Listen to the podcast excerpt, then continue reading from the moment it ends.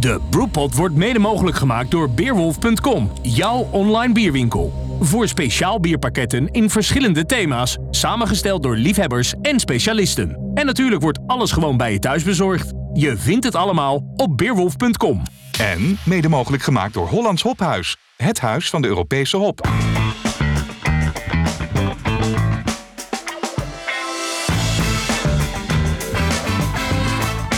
Welcome to the Brewpod. Dames en heren, welkom bij de Bierradio Brewpot nummer 21 alweer. eh, De podcast talkshow van bierradio.nl. Dit is een maandelijkse podcast, steeds vanuit een andere brouwerij in Nederland of België. Met twee hoofdgasten, de brouwer, brouwmeester van de betreffende brouwerij. En een invloedrijke persoon, een influencer uit de bierwereld. Mijn naam is Fedor Vogel, uitgever, hoofdredacteur van Biermagazine, Brouwmagazine en Bierradio.nl. En de techniek wordt zoals vanouds weer verzorgd door Bob ten Breeën. Die Radio duurt ongeveer een uurtje, bestaat ruwweg uit vier vaste onderdelen. We beginnen met het laatste biernieuws dat we bespreken met onze gasten. Daarna gaan we over naar onze hoofdgast en vervolgens interviewen we de influencer. En we eindigen met het laatste rondje, een aantal ludieke vragen aan beide gasten. Vandaag zijn we te gast bij de Antwerpse Brouwcompagnie in Antwerpen. Met als gasten Johan van Dijk, de eigenaar brouwer van Antwerpse Brouwcompagnie. En Hans Bombeke, een Antwerps bierinfluencer, brouwer, redacteur, schrijver, organisator van festivals en nog veel meer. We beginnen met het laatste biernieuws. Bierradio.nl Biernieuws. Vanaf de redactie van Biermagazine.nl Johan, dank voor de gastvrijheid. Welkom. Eh. Hans, welkom. Fijn dat we hier te gast mogen zijn. Voordat we gaan beginnen met het laatste nieuw- biernieuws, waar eh, proosten wij mee, Johan? Ja.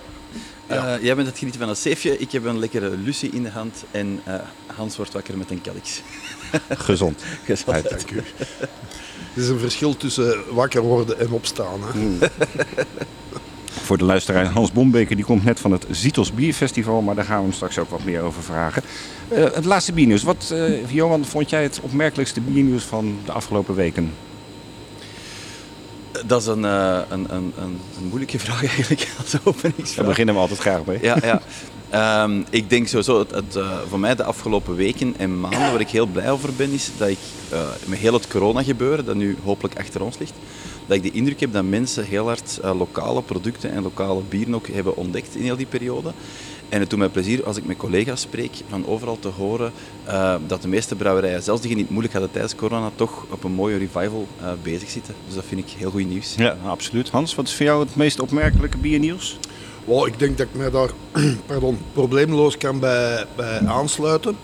Ehm, goh, misschien uitzondering gemaakt voor het verlies van een zeg maar, icoon uit de brouwwereld, Armand de Belder. Ja, ja, ja. ja, Ehm, die naast eh, een, een, allee, ik was daar fan van, van Armand, omdat ik hem ook vrij goed kende. Ja, wie niet, dus hè? ik heb dat wel, ik heb dat wel als een eh, eh, ja, Verlies. echt een verlies Ja. eh, gevoeld.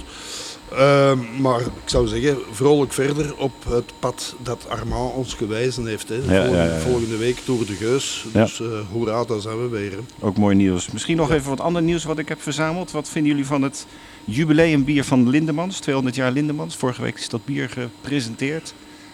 Wel, Nog niet geproefd. een, mooi, een mooie verpakking. Ja, Ja. ik wou het zeggen. Ja. Een mooie verpakking, maar Ja. ze staat, eh, de fles staat fris. Vol verwachting klopt ons hart. maar het zal wel in orde zijn. Hè. Ja, ja, ja. En dan weet ik waar ik naartoe moet gaan. Dat is het voordeel dat jullie eh, natuurlijk allebei in Antwerpen wonen. Ja. We hadden het er net al even over. Het Citos Bierfestival eh, in Leuven afgelopen weekend. Eh, Hans is daar geweest. Kun je heel kort even verslag doen eh, hoe het daar was? Ehm, wel, ik, ik heb het als zeer goed ervaren in de zin. Eh, heel nadrukkelijk minder volk als dat we gewoon waren. Maar ook tevreden brouwers in de zin dat ze met, met alle klanten echt hebben kunnen eh, praten. Dus de, de, de communicatie, het contact was heel goed. Ja. En ondanks eh, de nadrukkelijke minder aantal bezoekers, zijn er een paar brouwers die, die uitzonderlijk veel verkocht hebben. Dus, dus ja, het, het zat een beetje in evenwicht. Ja, Ja. Ah, mooi. Ja, heel gezellig, reusachtige, fijne sfeer. Ja, En eh, genoeg gedronken? Wel, ik, ik moet eerlijk zeggen, ik eh, hou het drinken voor nadien. En dat is toch, toch weer gelukt, ja. Ja, ja, ja. Maar ja, voorzichtig altijd. Ja, ja, ja. Eh, ander opmerkelijk nieuws, of opmerkelijk, maar gewoon mooi nieuws. Eh 40 jaar brouwerij Asjoef. Wat vinden jullie daarvan? Eh, je hebt natuurlijk een verleden, Johan, bij eh Duvelmoord gehad. Ja. Ik, ik vind dat sowieso, als je zo alle decennia afgaat, eh 40 jaar. eh, dat is al zo'n instituut ondertussen, Ashoef, dat ik zou denken, is dat nog maar 40 jaar Ja. eh, in mijn gedachten. Ehm, maar dat is wel mooi dat zo'n zo'n ook kleine initiatieven gestart toch echt gevestigde waarden zijn geworden. Dat is Ja. mooi. Ja. Ja. En wat ik ook opmerkelijk vond, het Victoria bier van AB InBev is natuurlijk in België al een tijdje op de markt. Wordt nu ook in Nederland gelanceerd. Wat, wat vinden jullie van überhaupt het Victoria bier en... Ik zie twee hele, hele moeilijke Fedor, gezichten. Fedor, dit is echt een moeilijke vraag. Eh, Daar houden wij van.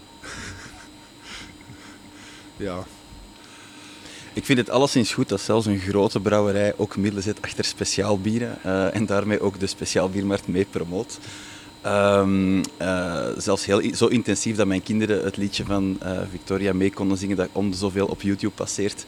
Wat toch wel apart is als je zelf een brouwerij hebt dat je kinderen de slogan van je, van je collega's aan het zingen is. Nou ja, het heeft in ieder geval met bier te maken. Dat exact, dan ja. ja. Ja, we gaan het volgen. Eh, wat ik ook interessant vond, ik was ook zelf met eh, een mederedactielid van eh, ons biermagazine eh, daar aanwezig. De opening van Batteliek, een nieuwe proeflokaal in de kerk in Battel van brouwerij Het Anker. Mooie ontwikkeling, dat soort nieuwe proeflokalen met microbrouwerijen erin en, en andere prachtige dingen. Distilleerderijtje zit erin en een limonadefabriekje. Ja, ik. eh, Goh, weet je, het, het is een moeilijke, een moeilijke vraag in die zin. Eh, we moeten trachten objectief te blijven. En als de naam het anker eh, of eh, Charles Leclerc passeert, heb ik het daar persoonlijk moeilijk mee. Uit pure bewondering voor wat de man doet. Ja. Dat is, dat is, eh, eh, Charles eh, preekt niet over duurzaamheid, hij preekt niet over maatschappelijke ideeën, hij doet het Hij doet gewoon. het, precies. En dat is zo fantastisch. Ja, ja. Het is zo uniek, eh, in, in, niet alleen in de brouwwereld, maar in, in heel de ondernemingswereld. Die man doet het gewoon. Ja, nou, helemaal eens. Prachtig. Nou, dat was het nieuws. We gaan eh, over naar Kijk ook op bierradio.nl voor het laatste biernieuws. Naar onze hoofdgast eh, Johan van Dijk van de Antwerpse Brouwcompagnie. Eh, Johan, nogmaals dank dat we hier in deze prachtige brouwerij eh, aanwezig mogen zijn. Voor de luisteraars naar deze podcast, u hoort wat zoemend geluid en dergelijke. Ja, dat is altijd mooi als je in een brouwerij zit. Dus we vinden het alleen maar prachtig. Ehm, Johan, vertel eens even kort. Ik weet hoe lang van stof jij kunt zijn, maar vertel even kort de geschiedenis van de Antwerpse Brouwcompagnie. Je bent, de, de brouwerij bestaat tien jaar ongeveer. Wanneer zijn jullie begonnen? Tien jaar geleden, maar ik bedoel, en waarom? Ja, dus eh 9 maart is onze tiende verjaardag. Mhm. Eh, het is eigenlijk toevallig min of meer ontstaan en ook niet. Eh, ik heb altijd in de bierwereld gewerkt. Ik heb vier jaar bij Hoegaarden gewerkt, drieënhalf jaar in Nederland bij Dommels en dan een kleine acht jaar bij Duvelmoord gehad. Toevallig gelezen over de hele geschiedenis van verdwenen brouwerijen in en rond Antwerpen. Een heel rijke geschiedenis. En dat boekje startte met te spreken over Seefbier, het historische bier van Antwerpen. Eh, waarvan de roots teruggaan tot begin 1600. Eh, en die man, Guy Verdonk, dat dat boekje had geschreven, die schreef van ja, heel eh, echt het typische streekbier van Antwerpen. Maar het recept is verloren gegaan, het bier is verdwenen. en buiten dat er een wijk naar genoemd is, de Zeevoek, weten ze er heel weinig van. Dat is het begin van een zoektocht geweest die drie jaar heeft geduurd. Uiteindelijk het recept teruggevonden. En samen met Philippe Delvaux, de Universiteit van Leuven, Ja. het voor de eerste keer gebrouwen. En dat was eigenlijk de vonk waarmee onze brouwerij is gestart. En, Ja. en eigenlijk een, een, eh, een, een droom die wij toen hebben geformuleerd, eh, die vorm heeft gekregen. Ja, nou, dat, dat kan je zeker zeggen. Daar gaan we zo nog wat dieper op in. Maar je geeft het zelf al aan, voor die tijd had je eh, een, topbaan bij Duvel Moord gehad. Als een soort van rechterhand van Michel Moord gehad. Je was de marketingdirecteur. Ja, wa- wa- waarom geef je die job op? Ehm, ja, heel veel mensen, die vraag heeft letterlijk mijn moeder mij ook gesteld Ja. op die moment. Van, jongen, waar ben jij mee bezig? Ehm, er was ook geen enkele noodzaak of dingen of zo voor. Eh, ik moet eerlijk toegeven dat wel in mijn achterhoofd, hè, ik heb bij Hoegaarden gewerkt en wat Pierre Celis, de oprichter van Hoegaarden, heeft gerealiseerd, dat is een van mijn grote idolen. Eh, ik dacht, dat, dat moet toch fantastisch zijn. Sowieso een eigen brouwerij. Waarschijnlijk bij veel luisteraars van deze podcast staat dat ook ergens op de bucketlist. En met het recept van Save weer terug te vinden, leek het alsof al die puzzelstukjes plotseling samenkwamen. Ja. Eh, en hebben we, want hey, ik mag het woord voeren, maar ik heb dat samen met mijn vrouw eh, Mhm. opgericht. En Karen ook, Vollens. eh, Volles. Ja. Ehm, we hebben toen een heel lange lijst gehad met redenen om dat niet te doen. Hè. De biermarkt die daalt, er, is, er zijn al heel veel goede bieren, de distributie is heel moeilijk, hè. die is niet altijd vrij. Enzovoort en zo verder. Ehm, we hadden drie goede redenen om dat wel te doen, maar de doorslaggevende, eh, het, was, het is geen mission impossible, hè, als je, er zijn een aantal redenen die je moet volgen. Maar het belangrijkste was dat we zeiden van kijk, als we dat doen, hè, en dat zijn echte cijfers die we toen zeiden, er is één kans op tien dat dat lukt. Hè, om welke reden dan ook. Eh, we zetten alles op het spel en alles was ons spaargeld, ons huis, eh, alles erop en eraan. En negen kansen op tien gaan we dat allemaal kwijt zijn. Is het, gaat terug naar starten of niks. Ehm, en één kans op tien lukt dat. Maar als het mislukt, heel pijnlijk scenario. Maar minder pijnlijk dan scenario 3, waar je zo 80 jaar bent en zegt, had ik dat toen toch maar gedaan. ja, ja. En dat heeft bij ons toen die, die klik gemaakt van, kijk, eh, het zeebier is verdwenen. Eh wij wilden Antwerpen terug zijn eigen lokale, onafhankelijke brouwerij geven. En toen gezegd van, we gaan dat gewoon proberen. En dat is... eh, Geweldig gelukt. Ja. Geweldig gelukt. Ja. Het begon allemaal met, met zoals je terecht al aangaf. Maar eh, ja, dat is inmiddels natuurlijk een, een, een ontzettend sterk merk. Niet alleen in Antwerpen, zelfs ook in Nederland en andere landen. Welke bieren kwamen daar later allemaal bij, zonder ze heel uitgebreid toe te lichten? Maar Het, het, eh, we zijn gestart met zeefbier. Eh, Mhm. Het idee was toen, hè, zoals de meeste kleine brouwerijen, dachten we gaan snel veel nieuwe bieren moeten doen om, om toch maar een beetje volume te kunnen doen. Maar Safe ging vrij snel eh, goed, dus zijn we, hebben we de tijd genomen om een tweede bier te maken. Dat werd Bootjesbier. Dat is een samenwerking met het Red Star Line Museum. Mhm. Dat is, laten we zeggen, de tegenhanger van de Holland-Amerika-lijn in, in Ja. Nederland. Ja. Een amberrood bier met gember en koriander. Een mix van Amerikaanse en Belgische invloeden. Dat was ons tweede bier. Dat is ook het start geweest van ons safe-mannetje eigenlijk als terugkerend figuurtje te gaan gebruiken. En dan eens we in de brouwerij, eh, eh, onze eigen brouwerij hadden, hadden we ook veel meer flexibiliteit om zelf dingen te doen. En hebben we ondertussen een, een viertal of vijftal eh, eenmalige brouwsels eh, gemaakt die ondertussen allemaal vast zijn geworden. Ja. Dus dat eenmalige, dat lukt ons niet echt. En dat was onder andere de Lucie, die jij zelf zit te drinken? Ja, eh Lucie is eigenlijk een van de nieuwste. Hè. Ehm, dat is eigenlijk een, eh, we kregen vaak de vraag van, hebben jullie geen triple of een sterk blond? Ja. Eh, en onze filosofie als brouwerij is van, dat wij onderscheidende bieren eh, moeten brouwen, ehm, die ook memorabel zijn en van topkwaliteit. Ehm, en dus een kopietje van een, van een, een bestaande duvel, laten we zeggen, of een Omer of wat dan ook, dat leek Ja. ons een beetje saai. Ja. Dus dat is in de categorie sterk blond, maar er hebben we wat dingen aan veranderd. En het meest opmerkelijk is dat er een infusie van thee in zit, verschillende theesoorten, dus dat maakt die wat fruitig. We hebben ook een huispils, maar ook daar, waarom zouden wij een Jupiler of een Stella gaan brouwen? Dat is een beetje saai. Dus hebben wij, allee, saai, niks mis met die bieren, maar ik bedoel, dat bestaat al. Ja. Eh, dus hebben wij een gedryhopte pils met twee verschillende gisten eh, gemaakt, puur op mout gebrouwen. Dat is de Super Cadix, Dat is hè? super Cadix, ja. Ja. Ehm, eh, ook een, eh, er is eh, Hans nu van aan het genieten. Echt, echt Ehm, genieten, hè. Ja. Ja. En, en we hebben een, een, een, een donker bier, dat was ook nog een grappige. We wilden eigenlijk het, het karakter, dat is een onkel Pater, het karakter van een quadruppel en de doordringbaarheid van een dubbel. Ja. En onze Nederlandse collega eh Dreko Poolse zei als grap van ah, als we nu eens een quadruppel noemen, hè, Ja. zo tussen die twee. En we vonden dat een, een leuk woordmopje. Ja. Dus wij lanceerden dat ook op, de, op, de, op het label. Maar je wil niet, ge- niet geloven hoeveel eh, commentaar en de wind van voren hebben gekregen van de bierpuristen, dat het toch niet kon dat wij met categorieën begonnen goochelen en dat soort dingen.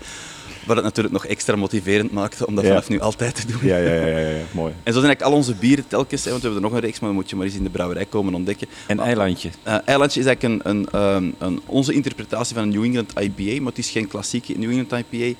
Dat was ook een, eigenlijk was dat een, een, een technische eh, test dat we wel wilden doen. Wat zou er gebeuren als je geen hop gebruikt in de brouwzaal en enkel in de koude kant van de gisting? Ja, einde gisting en dan de koude kant. Hmm. Dus nog 1, 1,5 graad plateau vergisting en dan de rest allemaal koud. Dat is, de meest, eh, dat is de beste manier om geld te verbranden. Dat is de meest inefficiënte manier om hop te gebruiken. Ja. Om een idee te geven, eh, normaal bij 40 hectoliter gebruiken wij, laten we zeggen, 2, 3 kilo hop. Hier gaat er dan 65 kilo hop in. Zo. Eh, hoppen, eh, En ook met, niet goedkoopste op. eh, nee, zo met name als Eldorado, dan weet je het al wel. dan zit je eind 30 euro per kilogram. Ehm, dus mijn vrouw die de boekhouding doet, eh, die zei als ze de eerste van de drie facturen van die hop binnenkwam en ze wist niet dat er nog twee kwamen van eh, Johan, what are you doing? Dit gaan we niet meer doen.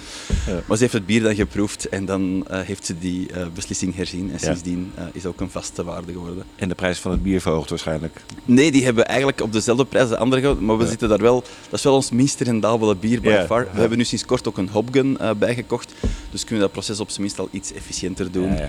Ehm, Mooi. Ja, en het zijn allemaal stuk voor stuk geweldige bieren, eh, spreek ik uit ervaring. Dus complimenten eh, Dankjewel. hoe jullie dat Ja. eh, voor elkaar hebben gekregen. Hoe loopt het verder met de Antwerpse Brouwcompagnie voor en na corona? Ehm, eh, goed, hè, dus wij, wij groeien verder. Eigenlijk al voor corona hadden wij door van onze brouwerij. De, de brouwzaal heeft capaciteit genoeg. Onze, onze gistingstanks en, en lagertanks wisten we dat was eh nipt. Maar ja, het budget was op bij de bouw van de, van de brouwerij. Die trouwens ook gesteund is door crowdfunders en een derde daarvan vanuit Nederland. Dus dat is iets meer dan een derde. Wat ik altijd eh, heel opmerkelijk, maar ook heel tof heb gevonden. Ja. Ehm, dus we hebben dat nu... ehm, dus wij moesten groeien. Eh, dan kwam corona ertussen. Ehm, dat was voor ons wel even slikken. Eh, de helft van onze omzet gaat naar de horeca. Dat was van dag op dag op nul in België en Nederland. De retail viel die eerste weken bij ons terug op 10% van het normale volume. Eh, dus in totaal hadden wij 5% van onze omzet. We zijn een onafhankelijke brouwerij. Dat wil zeggen dat je afbetalingen bij de bank hebt, je hebt personeel en dat soort dingen. Ehm, dus als dat echt allemaal finaal, finaal die lockdown was, hebben mijn vrouw en ik een uur of drie heel droevig in de zetel gezeten. Ja. En ik kan er nu mee lachen, maar we waren echt wel, echt wel droevig. Het gevoel van, we hebben negen jaar dag en nacht gewerkt om die droom te realiseren. Alles ging goed. En nu, door een of andere vleermuis in China, Ja. gaan we onze brouwerij kwijt zijn. Ja. Ik denk niet dat de brouwerij zou verdwenen zijn, maar Nee. dat was echt wel... En dan is het, eh, mijn vrouw, de slimste helft van de twee, eh, die heeft toen gezegd, wel, als we nu eens aan huis gaan leveren. En mijn eerste reactie was van, dat is onzinnig, dat gaat nooit niet lukken. Ehm, maar dan eerder therapeutisch dan we anders heel het weekend eh, filmpjes op YouTube gezien, hoe maak ik een webshop en Ja. hoe kan ik dat allemaal doen. En 72 uur na de finale lockdown eh, op vrijdag eh, werden de eerste kratten al aan huis geleverd. En eh, daar ben ik heel tevreden. Heel veel ook naar Nederland, ook heel veel naar België, niet enkel in Antwerpen. En het waren geen topjaren, maar onze ambitie was van te overleven. Hè. Dus een ambitie was concreet gezet op 0 euro winst. Hè. Dus geen verlies, geen winst, maar op nul. Dat lijkt nu onnozel, maar dat was toen heel ambitieus. Niemand moeten ontslagen en iedereen aan het werk kunnen houden. Dat waren onze ambities. En dat is dankzij de steun van al die mensen die bleven bestellen. Die hebben ons echt doorgetrokken. Eh, soms wel zelfs bij de bestellingen nog eh, briefjes bij, kaartjes of e-mails. eh, een soort van, kom aan, volhouden, komt wel goed. Ja. En daar ben ik heel trots op dat wij iedereen aan het werk hebben kunnen houden, dat we erdoor zijn geraakt en dat we nu hopelijk aan de andere kant van dat corona En dat ligt niet alleen aan jullie ondernemerschap, maar vooral ook aan jullie kwaliteit bier. Want als je bier niet goed is, dan gaan de mensen, het, hoe, hoe lief ze jullie ook vinden, niet bestellen. Ja, Ik denk dat dat uiteindelijk toch de doorslag geeft. Hè? Daar heb ik een, een, een, wij hier intern een heel duidelijke filosofie over. We zeggen altijd, er zijn twee momenten van de waarheid van bier. Het eerste is, je staat in een kroeg of in het schap van een winkel. Dan moet je op een of andere manier opvallen. Een leuk etiket, een leuke naam, een, een aantrekkelijk concept. Dat, zegt, dat soort bier wil ik eens proeven. Als je niet uit dat schap komt, dan is het al game over. Ja. Kleinere brouwerijen zeggen vaak, ja, maar mijn kwaliteit verkoopt zichzelf en falen daarop, waardoor er schitterende bieren soms blijven staan in een koelkast of op een schap. Het tweede moment van de waarheid is, als het in je glas komt en je proeft. Als het dan lekker is en tof, dan gaan die dat opnieuw stellen. Als je dan een teleurstelling hebt, wat je soms bij wat grotere lanceringen hebt, veel media, maar een iets minder schitterend bier, ja, dan stopt het daar ook. En dan kan je dat- dat, die leidersweg een beetje rekken met heel veel promo's en gadgets, maar op het einde van de rit stopt het dan toch. Ja. En dat moeten wij, daar letten wij heel bewust op, dat we die twee momenten van de waarheid zorgen dat je uniek, dat je opvalt, dat je mensen je gaan bestellen, dat ze weten dat je bestaat. Dat is niet enkel het label, dat is ook zorgen dat, zoals hier met die podcast, dat mensen weten dat je bestaat, dat kan nooit geen kwaad. Ja. Maar dan ook zorgen dat het goed is, dat mensen gaan zeggen, ja, moet dat eens proeven, dat is echt wel lekker. Ja, Heel goed. Jullie richten je zowel op de horeca als op de eh, retail, eh, eh, ook in Nederland. In Antwerpen is het, gek genoeg, heb je me wel eens verteld, lastig om eh, voet aan de grond te krijgen. Omdat daar natuurlijk toch wel wat concurrerende brouwerijen allerlei panden in, eh, eh, in bezit hebben. Ja. Is, is dat nog steeds lastig voor jullie om, om met jullie eigenlijk prachtige, originele, authentieke Antwerpse bier zo moeilijk in je eigen stad aan Dat is iets dat denk dat mensen die buiten de sector staan soms wel onderschatten. Hm. Hè. Zeker in, in de centra van grote steden zijn die panden eigendom van grote brouwerijen. Ja. Afhankelijk van het formaat van de brouwerij ehm, zijn die flexibeler of minder flexibel. Hè. De grotere die liggen vaak, hè, zoals over een AB InBev of zo, die ligt niet echt wakker van, van onze volumes. Hè. Wij zijn gerommel in de marge voor hen. Ik vind dat prima, laat ons maar rommelen. Ja. Ehm, maar anderen is dat soms wat moeilijk. Eh, ik zat natuurlijk toen, we starten al 13, 14 jaar in de bierwereld, dus ik moet er ook niet over flauw doen. Ik wist dat, dat, dat zo'n praktijken bestonden. Maar als je dan aan de zwakkere kant van die, van die vergelijking staat, dan is dat toch wel eh, slikken. En dat is soms heel spijtig dat je heel mooie zaken hebt waar je dan plotseling niet meer mag verkocht worden. Eh, maar langs de andere kant, ehm, ja, het hoort erbij. En dan moet je maar zorgen dat je... eh, een grote brouwerij heeft voordelen, maar een kleine heeft die ook. En dan moet je die Ja, maar zien in te Precies. Ja. Ja, mooi. Vorige week kondigden jullie groot nieuws aan. Een nieuw authentiek Antwerps bier. De Martin's Pale Ale. Een samenwerking met de brouwerijgroep Anthony Martin. Hoe is dat zover gekomen? Ehm, Er zijn een aantal dingen die eigenlijk parallel zijn verlopen. Dus sowieso als wij gestart zijn, en Hans was erbij bij de voorstelling op het Stadhuis tien jaar geleden, hebben wij als missie als brouwerij gezet van kijk, we gaan zeefbier, vergeten bier, terug eh, op de kaart zetten. Maar we gaan veel ambitieuzer dan dat. We gaan een eigen brouwerij in Antwerpen zetten, onafhankelijke brouwerij. Maar vooral de Antwerpse biergeschiedenis, Antwerpse bieren terug bruisen, terug levend maken, Antwerpen terug op de bierkaart zetten. Uh, wij doen dat zelf met onze bieren, met zeefbier, maar er zijn nog wel een aantal andere Antwerpse iconen die verdwenen zijn of die uitgewaaid zijn naar andere regionen. En Martins Pale Ale was er één van. Dus dat was voor ons wel iets van, dat is eigenlijk een bier dat thuis hoort in Antwerpen. Dat moet niet ergens anders uh, vertoeven. Hm. Zij hebben ook tot eind jaren 90, als ik mij niet vergis, in Antwerpen gezeten. Misschien zelfs iets langer. Um, dus dat was gewoon zonder dat dat verdwenen was. Het bierwereld is klein, dus ik kende uiteraard de mensen van, van Martins. Op bierfestivals gingen we vaak wel eens uh, samen aan de toog. Ja. Uh, wij zijn ook als we op zoek waren naar ons pand in hun gebouwen gaan kijken of we daar misschien een brouwerij konden inzetten. Um, dus die contacten waren er al en nu met de uitbreiding van de brouwerij um, hebben wij terug contact mee aangeknoopt en gezegd van kijk, wij gaan nu capaciteit hebben. Dat was ervoor totaal niet het geval. Um, is het is niet tijd om te praten over het thuisbrengen van dat bier terug naar Antwerpen. Uh, wat ook helemaal in lijn met hun, uh, hun ambitie en hun, uh, hun doel was van eigenlijk moet dat bier terug naar Antwerpen. Ze hebben in andere steden ook hun thuisbasissen. En dat is het begin geweest van, van toch wel een aantal. Uh, uh, wij stonden niet onder druk, want het was voor ons geen noodzaak. Voor hen was het ook geen noodzaak. Uh, we hadden een heel mooi overlappend terrein waar onze, onze, onze doelen samenvielen. En hebben we op een heel goede manier een heel mooie samenwerking kunnen uitwerken, die eigenlijk vorige week ook publiek is gemaakt. Ja, ja, ja. ik ja. was erbij. Prachtig. Ja. Schitterend mooi bier. Het is een, uh, een echte pale ale, zoals die destijds smaakte. Hebben jullie ook afgelopen week toegelicht. Ja. Leg eens uit, waar, hoe, hoe, waar zit dat verschil zeg maar, van de pale ale zoals die vroeger... Pelelleke, zeggen ze geloof ik in Antwerpen. Hè? Of ja, in een, een pelelleke. De, de, iets, iets, iets uh, oudere bevolking zegt, ja. ah, ja. Maar um, Um, de... verschilt dat met de, met de huidige pale of de typisch Engelse pale Eigenlijk sowieso, als je de geschiedenis van pale ale, en er is, ik ben even, misschien kan jij mij helpen, de naam van de auteur kwijt, hij woont in Amsterdam als ik mij niet vergis. Ron die, Atkinson. Ja, die heeft heel veel boeken ja. daarover geschreven, dus mensen die er echt alles over wilden weten, uh, die man weet echt alles. Ja. die heeft ook op YouTube verschillende filmpjes. Maar dus pale ale is eigenlijk ja, van, Engelse, uh, van Engelse origine een stijl. En als je daar gaat kijken, uh, die stijl zelf, zelfs vanuit de Engelse bieren, maar ook de geïmporteerde richting België, die is door de, door de decennia heen heel sterk veranderd. Hè. Dat had te maken met hoeveel hop werd gebruikt, hoe zwaar ze werden gebrouwen. Die bieren zijn van, uh, van 4, 5 procent naar 8, 9 gegaan en alles mm. ertussenin. Dus er zat wel wat, wat, verschil op. Als je de oorspronkelijke pale ales gaat kijken, uh, die waren ook stevig gedryhopped, maar denk dan niet aan dryhop zoals we dat nu kennen met allemaal exotische Amerikaanse uh, tropisch fruithoppen. Dat waren echt van die Engelse nobelhoppen. Ja. Uh, East Kent Golding, Fuggles en dat soort hopsoorten. Mooie bittere hoppen. Ja, mooie Er zit zo'n bepaalde fruitigheid, ja, maar dat is weer verwarrend misschien als woord, maar een bepaald karakter in die, in die hoparoma's die echt wel lekker zijn. Ja. Um, dus die dryhopping die was door de, door de tijd al eens uh, wat veranderd. Uh, ook op de moutbasis werd er af en toe wel eens. Uh, een heel interessante bron voor ons was, uh, ik denk dat het uh, Bas, Baspeleel was, die hebben vanaf de jaren 40 tot de jaren 70 of zoiets concurrentieanalyses gedaan. Dus die deden allemaal metingen over welke bieren er geïmporteerd werden in België, welke, hoeveel plato die waren, welke alcohol, hoe bitter en dat soort dingen.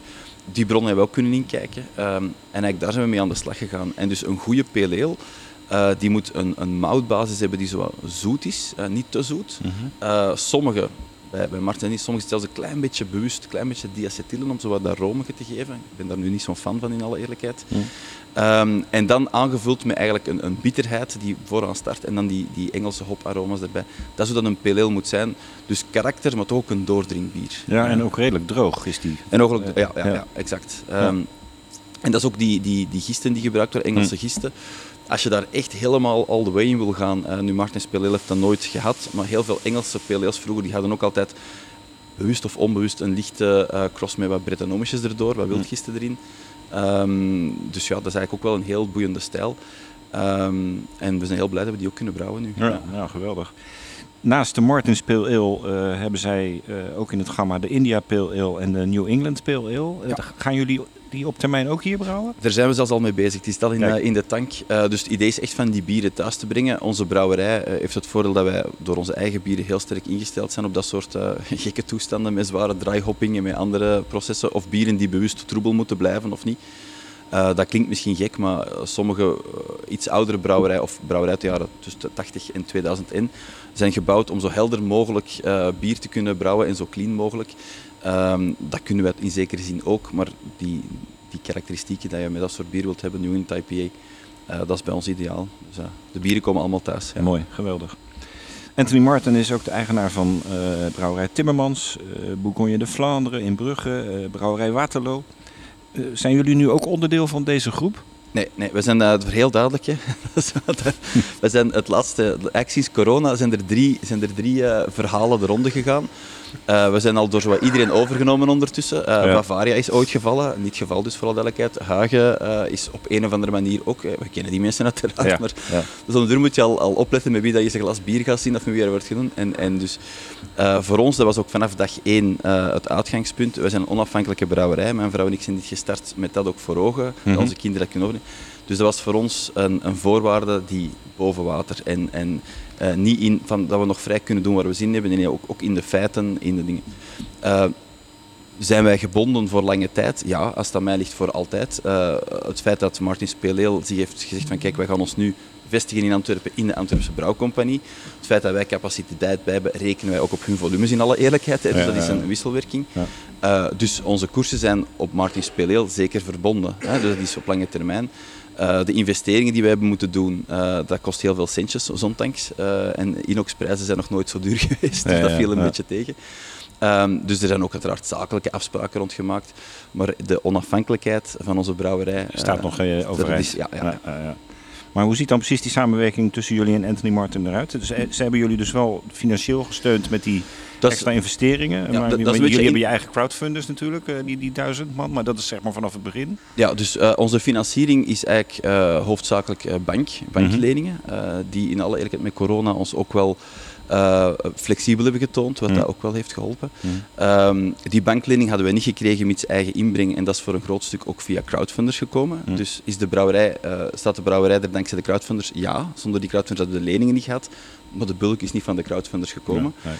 Um, en nu met deze uitbreiding, het feit dat we uh, toch op lange termijn uh, substantiële volumes hier kunnen verankeren, um, dat helpt wel in de, in de financiering om dat rond te krijgen. Eh, hoe dat dan intern tussen ons allemaal geregeld is, dat is een beetje interne keuken. Dat ik ga je dat niet vertellen. Eh, dat, begrijp ik. dat ik al. Dat, is allemaal jammer, hè? dat is,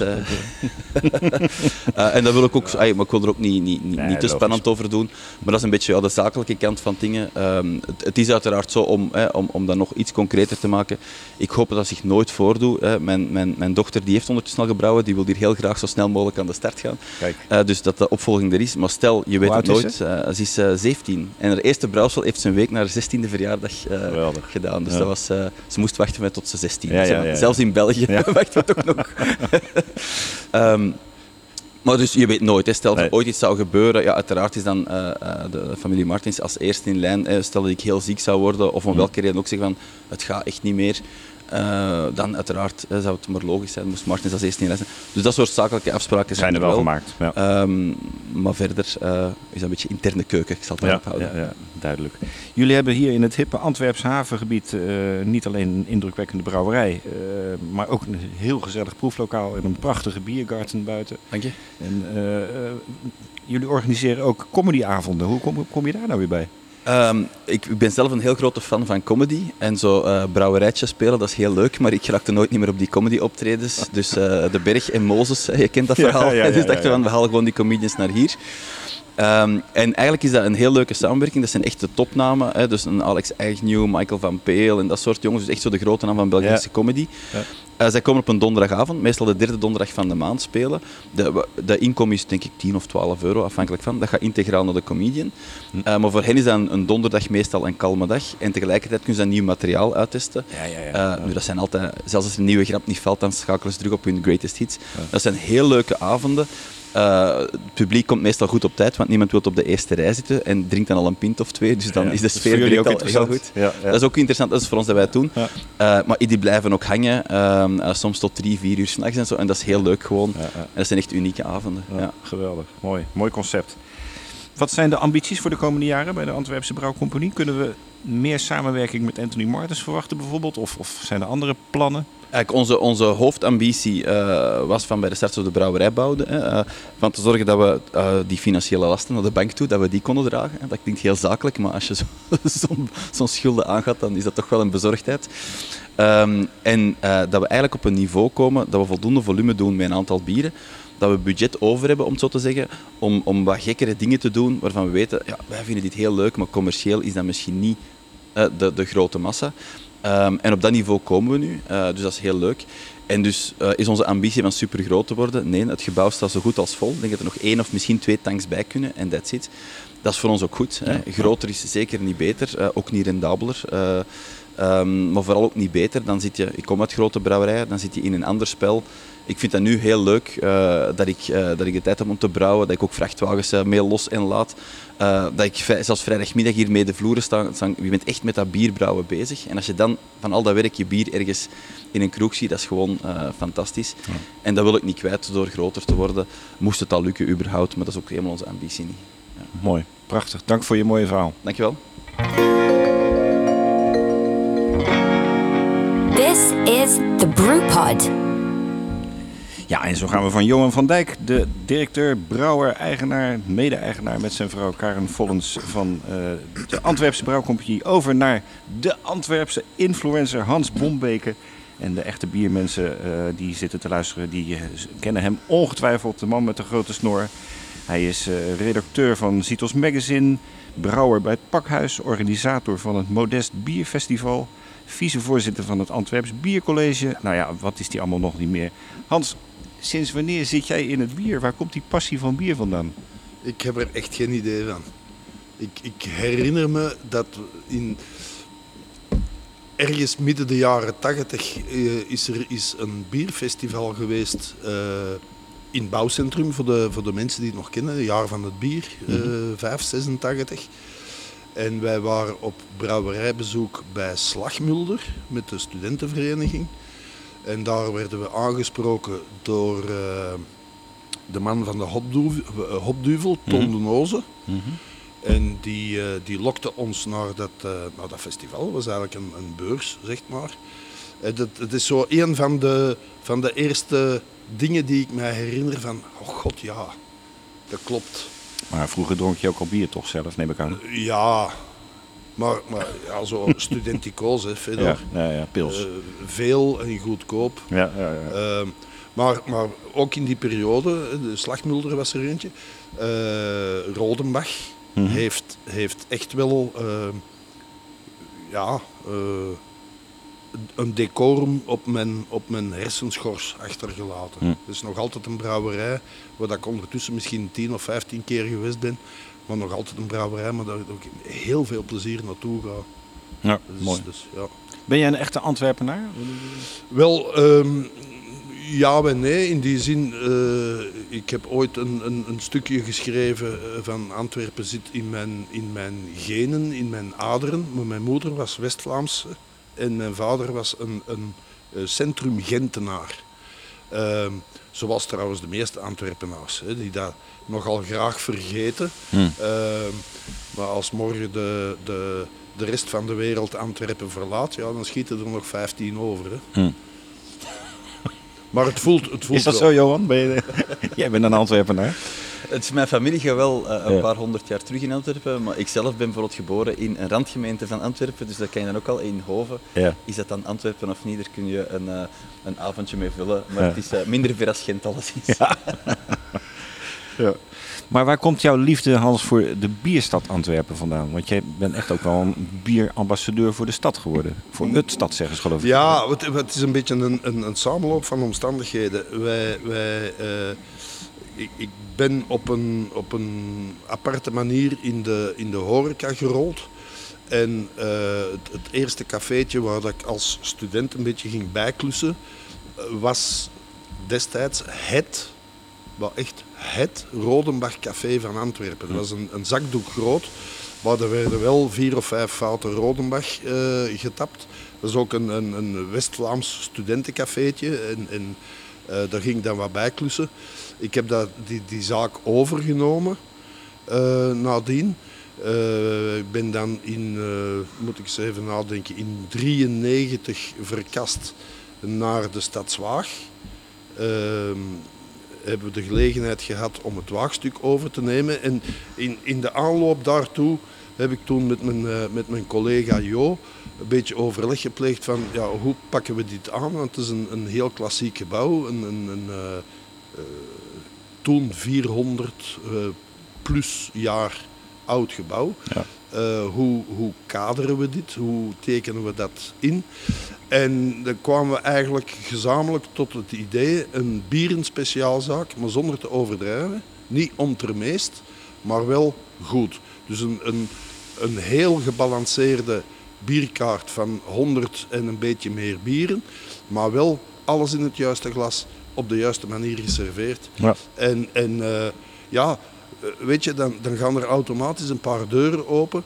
Het is eigenlijk het, het, het hele verhaal, als ik terugblik op de, op de jongste 40 jaar, dat zijn zo stapjes nemen. En dan gaat er een deurtje open en dan maak je gebruik van en je leert iemand kennen.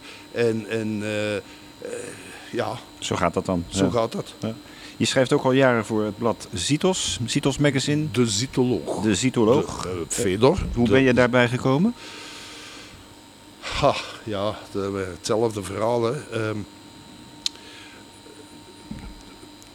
de de eh, objectieve bierproevers gingen ter ziele. Hè, een, een situatie, ik kan daar niet te veel uitleg over geven, ik ken de achtergronden ook niet helemaal.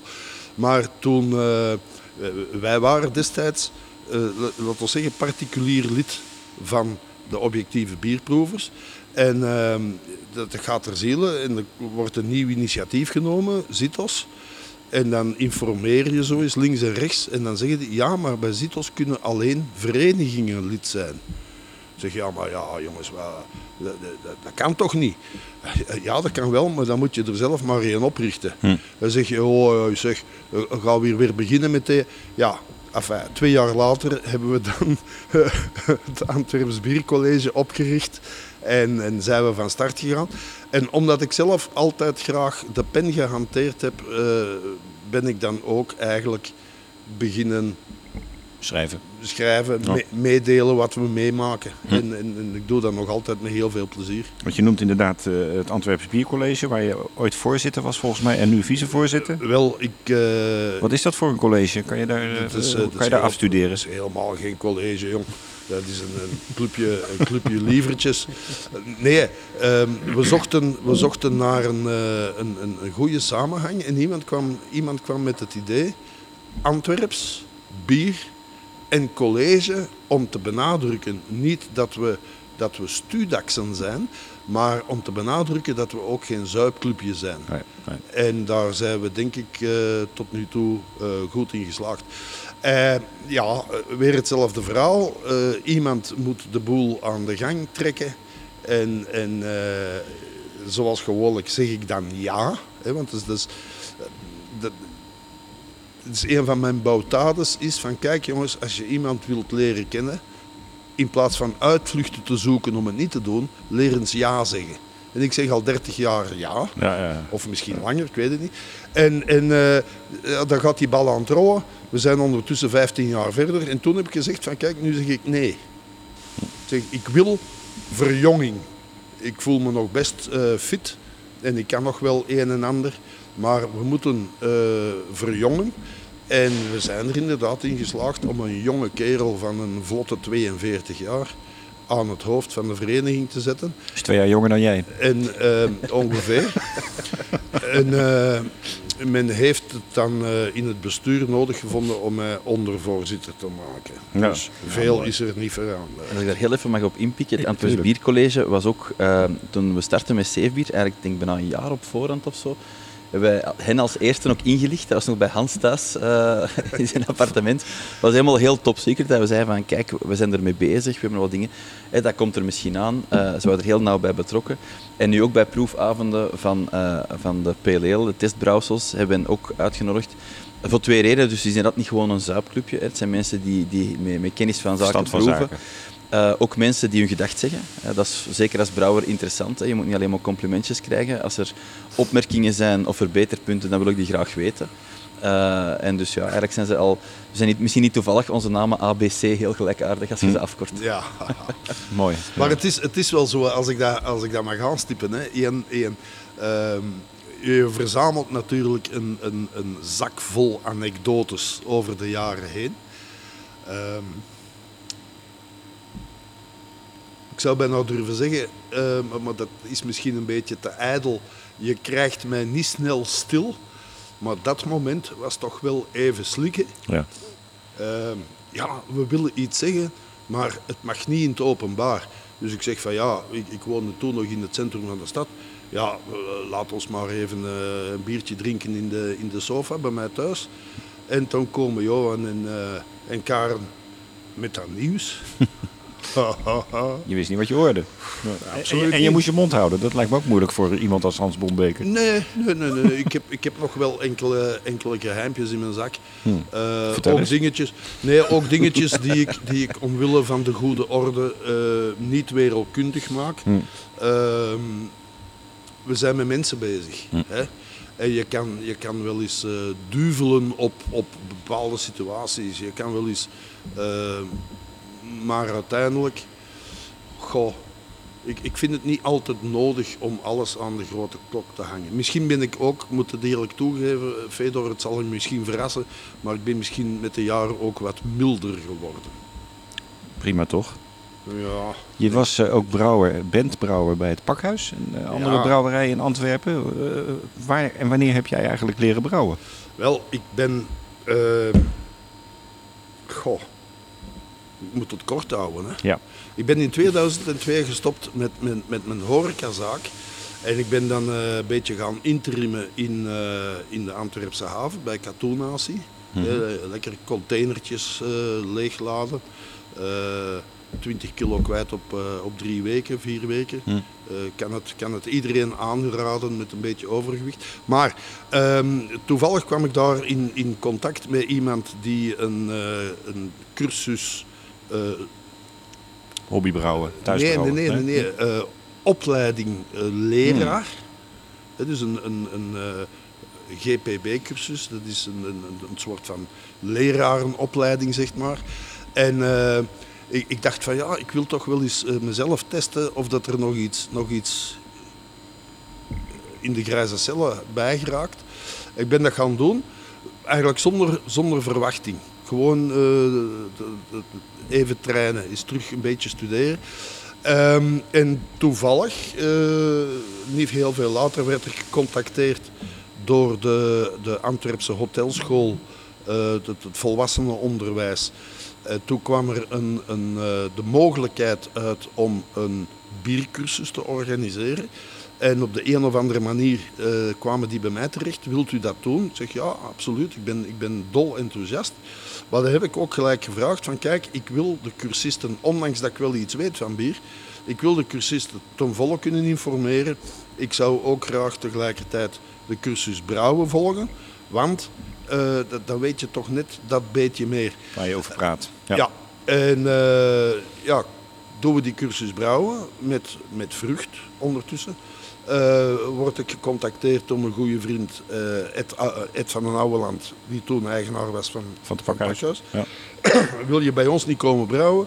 Ik zeg ja, meebrouwen wel. Want ik ben ondertussen ook leraar aan de avondschool. En ja, dat overlapt soms wel, dat botst soms wel. En sindsdien ben, zijn, we, zijn we, ondertussen ook tien, tien of twaalf jaar.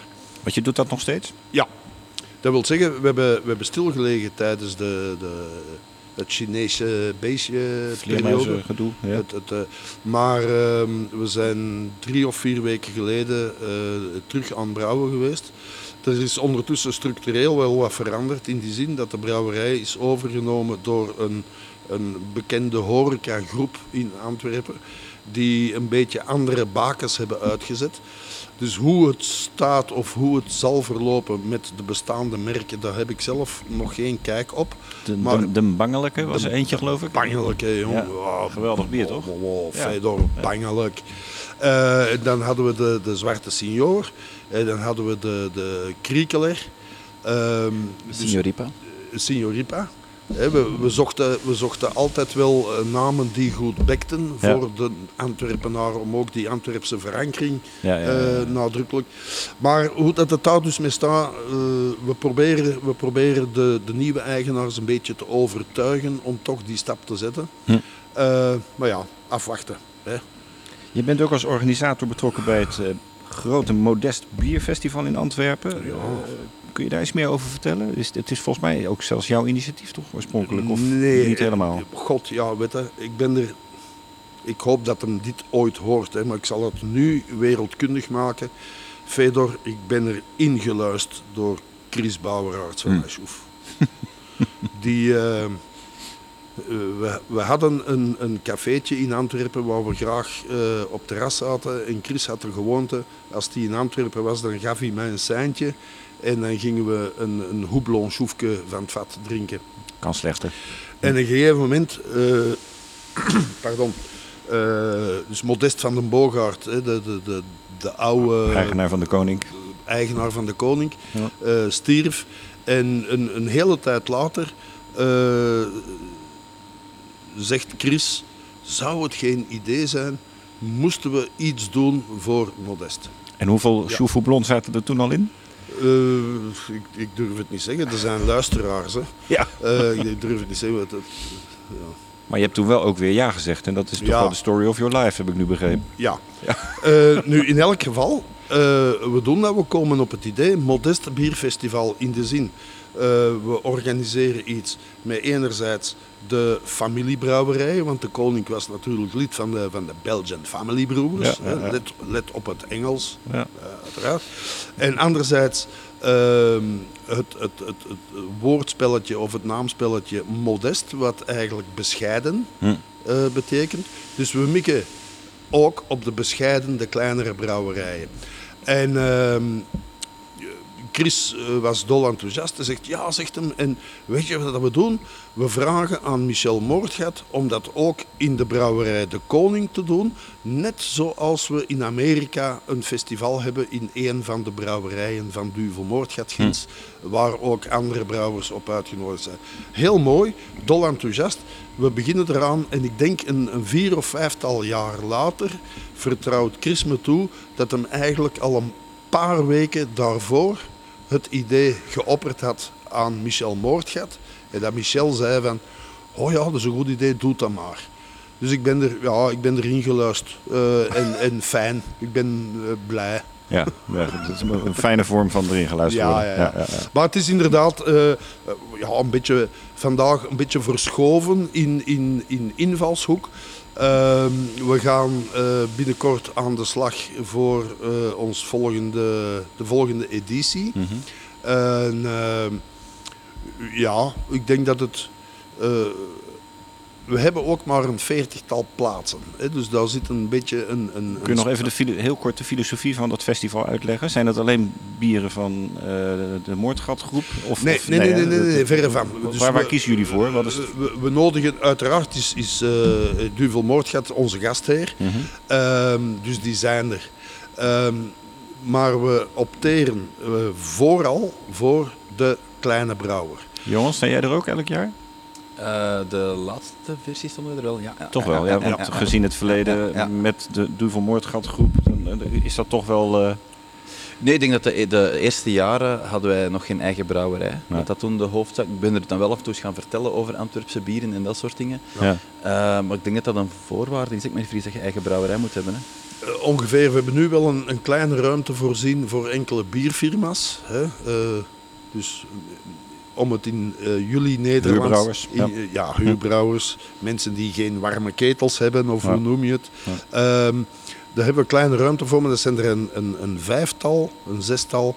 Eh, en dat is eigenlijk strikt voorbehouden Antwerps. Voor de rest houden we het heel strikt bij inlandse bieren. Ehm, en altijd één verrassingsbrouwer.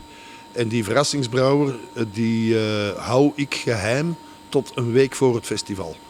Eh, is- behalve, behalve vandaag. eh, behalve vandaag, ehm, in de zin, we kennen hem nog niet, Nou, maar het is, eh, het is ooit de molen geweest. En, Ja. en Menno was er helemaal niet goed van. Hmm. Eh, die, was, eh, die was toen een beetje zoals ik mij nu voel. Eh, een beetje verfrommeld, een beetje gedeukt. Hmm. En ehm, toen bleek dat een waanzinnig succes te zijn. En Menno heeft het halverwege gezegd, ik ga naar huis. We hebben de pimpelmees gehad. Dat was Oh, fantastisch. Ja. Dat was fantastisch. Jan We- en Ad. Ja, we hebben al een eh, enkele Nederlandse brouwerij. We hebben eentje uit Zuid-Tirol gehad. We hebben een eh uh, Batsenbrouw. Eh, we hebben eh, een Italiaanse brouwerij gehad. De rest ben ik zo eh, even kwijt.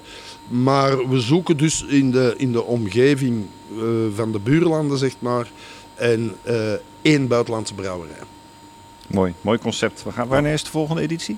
Eh 1 en 2 oktober aanstaande. Dat duurt nog eventjes, maar dan is het goed om dat alvast in de agenda te Zes zetten. maanden, jong. Dat is, Ja, dat vliegt om tegenwoordig. En dan maar hopen dat we geen nieuwe virussen weer op ons afkrijgen. Dat het niet Ja, door kan gaan. misschien, Maar dat, eh, als het slecht gaat, vijf ze. ja, precies.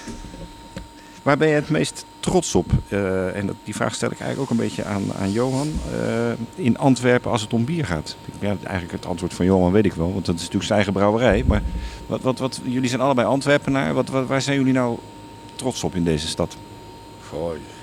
Het is moeilijk. Enfin ja, hm, dat is een gemakkelijk antwoord. Hè. Zeg het is moeilijk. Ehm, een van de dingen waar ik bijzonder blij mee ben, dat is, en dat is een heel andere eh, invalshoek, maar die, die gaat regelrecht in de richting van de, van de Antwerpse brouw- en biergeschiedenis. Dat is het, eh, het project rond Gilbert van Schoonbeke eh, en het Brouwershuis in Antwerpen. Nu, het gaat ons ook weer te ver leiden om dat helemaal uit de doeken te doen.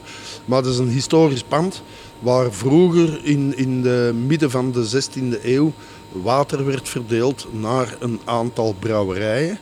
Ehm Gilbert van Schoonbeke was een, een topondernemer, een slimmer, die een aantal, eh, voor de eerste keer zelfs in Europa, een aantal concepten heeft uitgewerkt waar hij eh, goed zijn kostje mee verdiende.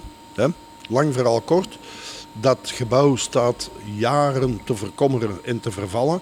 En we hebben met een aantal vrienden, de vrienden van het Brouwershuis, een eh, actie opgezet die eh, ten eerste heeft bijgedragen tot de beslissing om het gebouw eindelijk te gaan restaureren.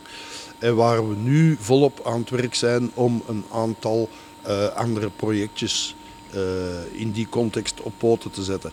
Daar ben ik wel blij mee, omdat onze, onze erevoorzitter, zal ik hem dopen, is Wilfried Patroons.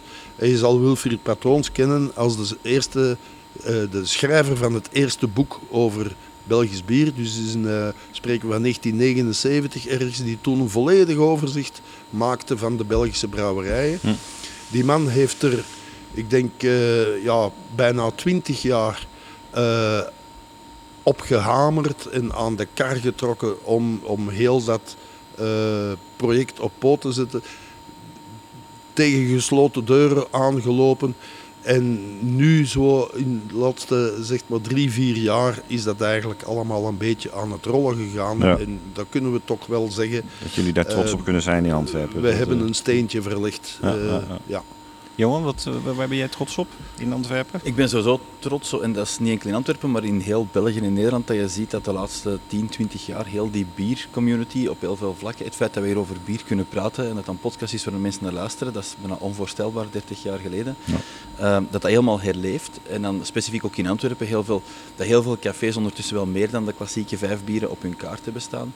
Eh, dat als er een, een officiële gelegenheid is van een trouwfeest tot het ontvangen van een president op het stadhuis, dat ze daar eh stevast Zeefbier en de Koning, de twee stadsbieren van Antwerpen, eh, eh, mee presenteren. En dat het dus niet een of andere champagne of, of fruitsapje is.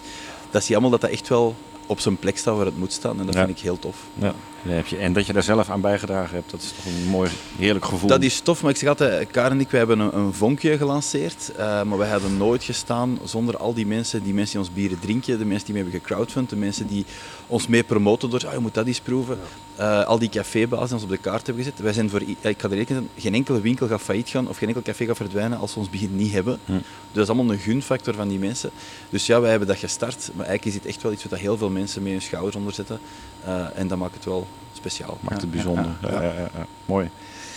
Tot slot Hans, waar ga je je de komende tijd allemaal nog mee bezighouden? Want eh, je bent een aardig bezig baasje als ik het zo eh, hoor. Ja, te veel. Te veel. Het, eh, eh, Kijk, ik, ik ben, ik ben eh, niet gelovig, dus ik zal ook nooit iemand verwijten. Maar ik verwijt de goede God een beetje dat hij ons maar twee handen heeft gegeven en 24 uur op een dag. Want ik kon wel wat meer gebruiken. Maar dat ligt ook aan mezelf natuurlijk.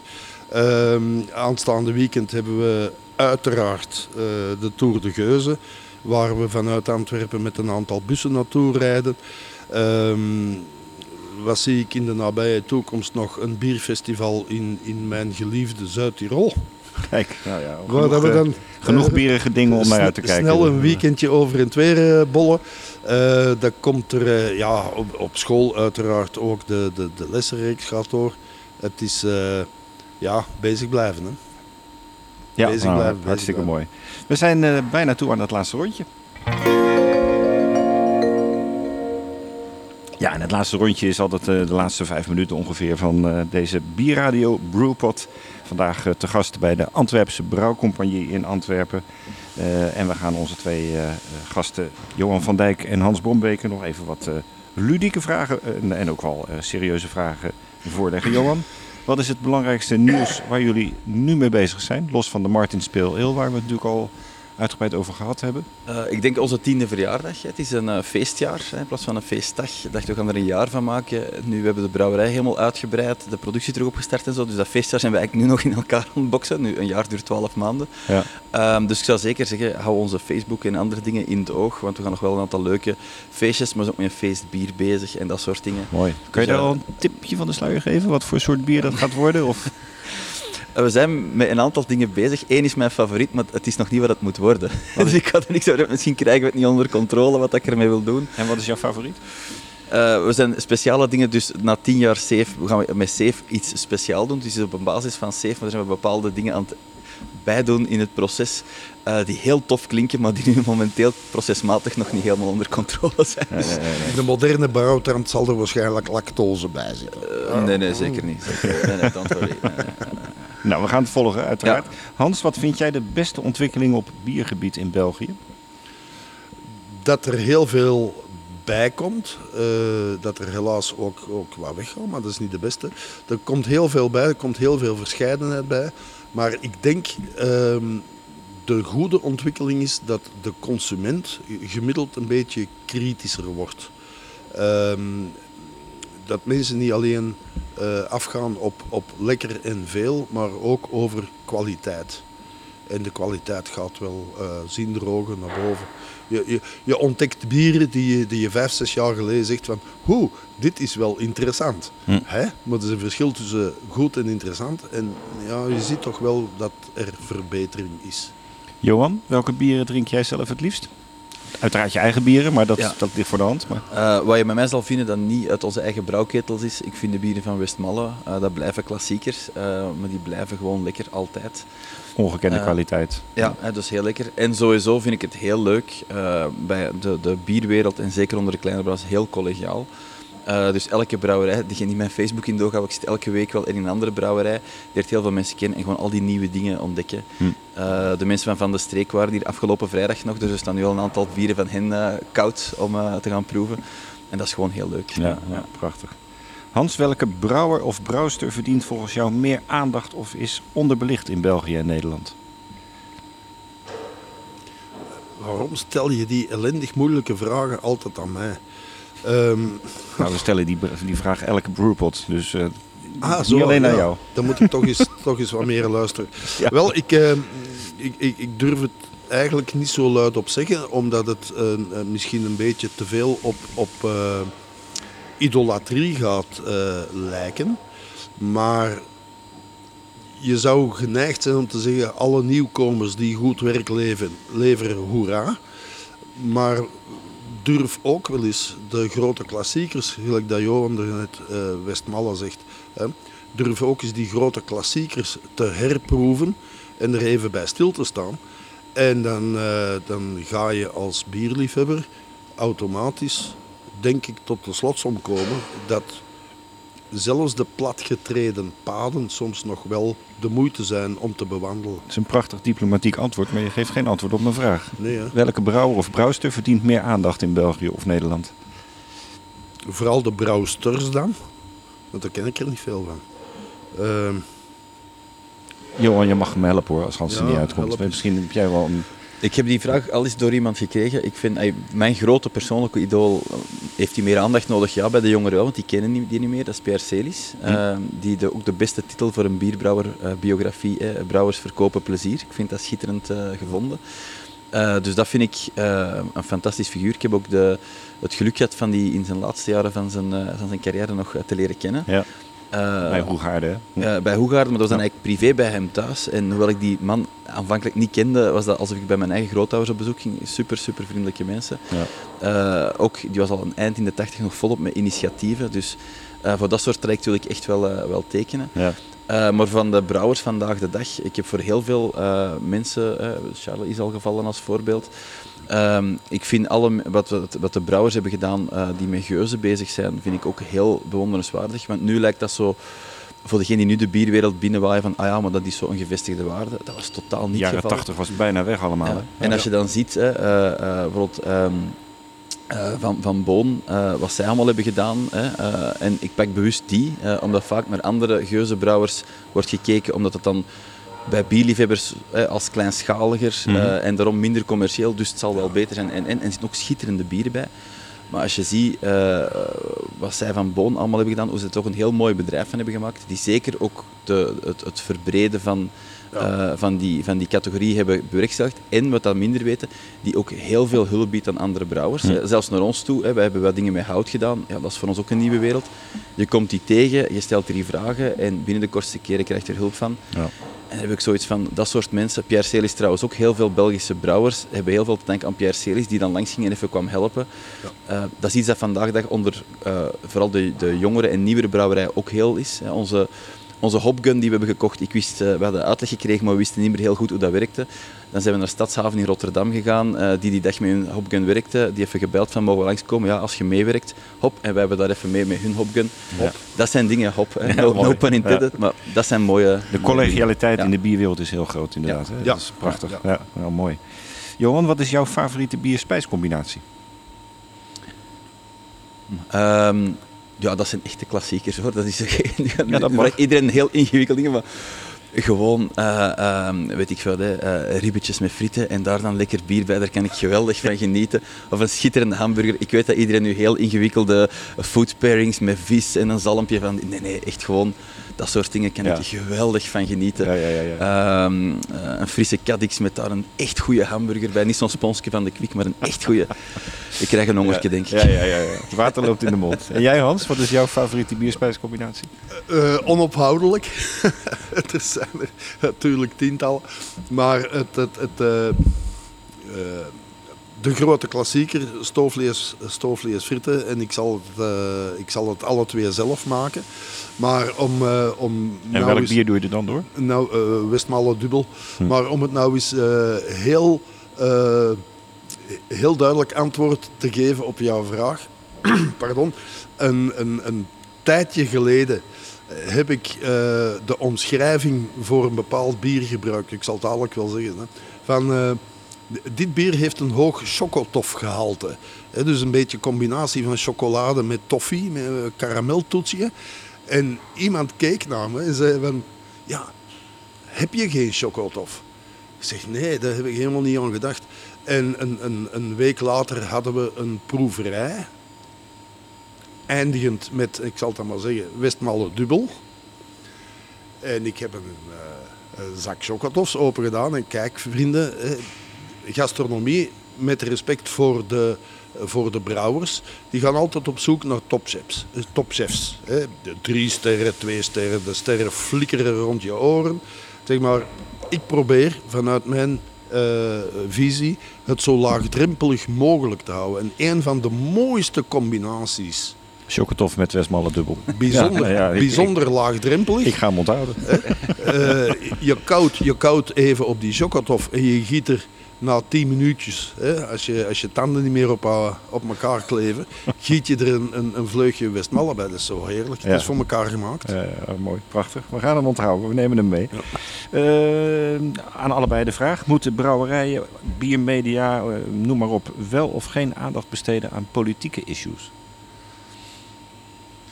Ik vind van niet. Ik zal er heel, heel duidelijk in zijn. In An- Antwerpen als voorbeeld, hè, dat is een, eh, een stad waar de grootste partij, ik zeg maar iets in de 20% heeft, ik weet het eigenlijk zelfs niet uit mijn hoofd. Eh, maar ik zeg altijd, iedereen is hier welkom. Hè. Eh, na de verkiezingen om te vieren of om te vergeten, kom langs, onze bieren helpen voor beide. Maar blijf er heel bewust buiten.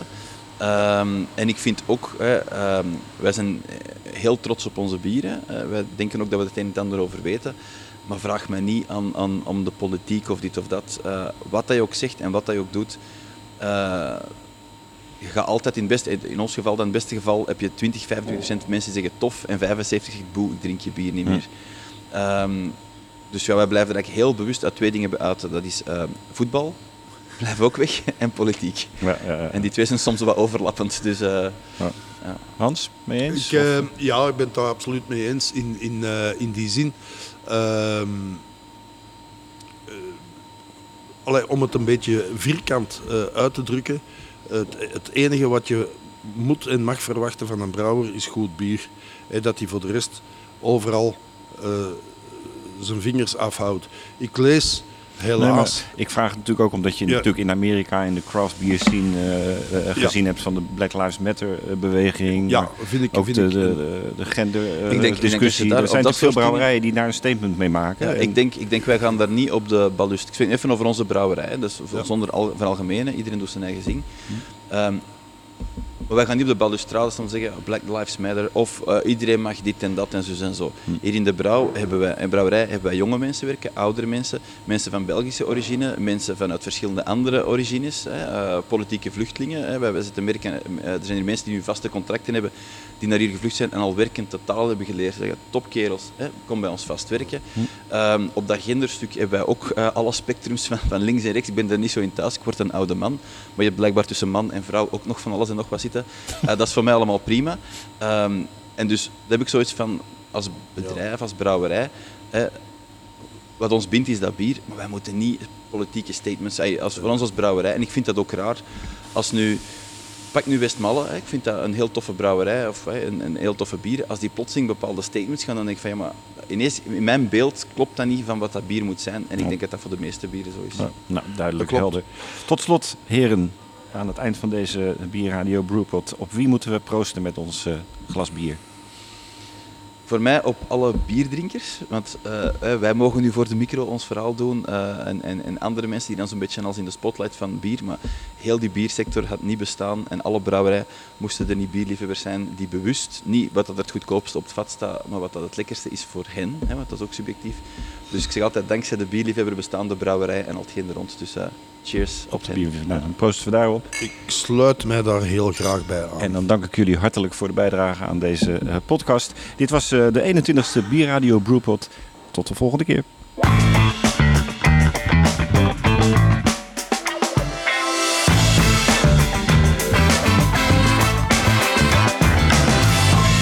De Brewpot werd mede mogelijk gemaakt door Beerwolf.com, jouw online bierwinkel. Drink jij je bier het liefst van de tap? Dan is er nu de Sub Thuistap. Met een wisselend aanbod bier. Van pils en blond tot Weizen en IPA. En natuurlijk wordt alles gewoon bij je thuis bezorgd. Je vindt het allemaal op Beerwolf.com.